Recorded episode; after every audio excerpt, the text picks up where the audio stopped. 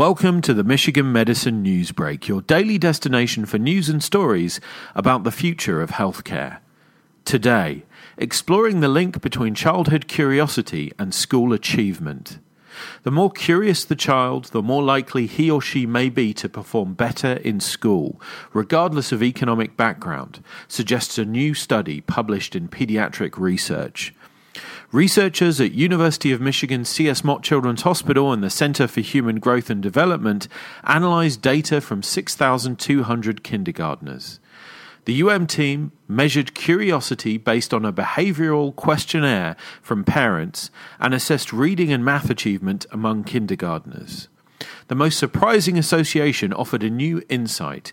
Children with lower socioeconomic status generally have lower achievement than peers, but those who were characterized as curious performed similarly on math and reading assessments as children from higher income families.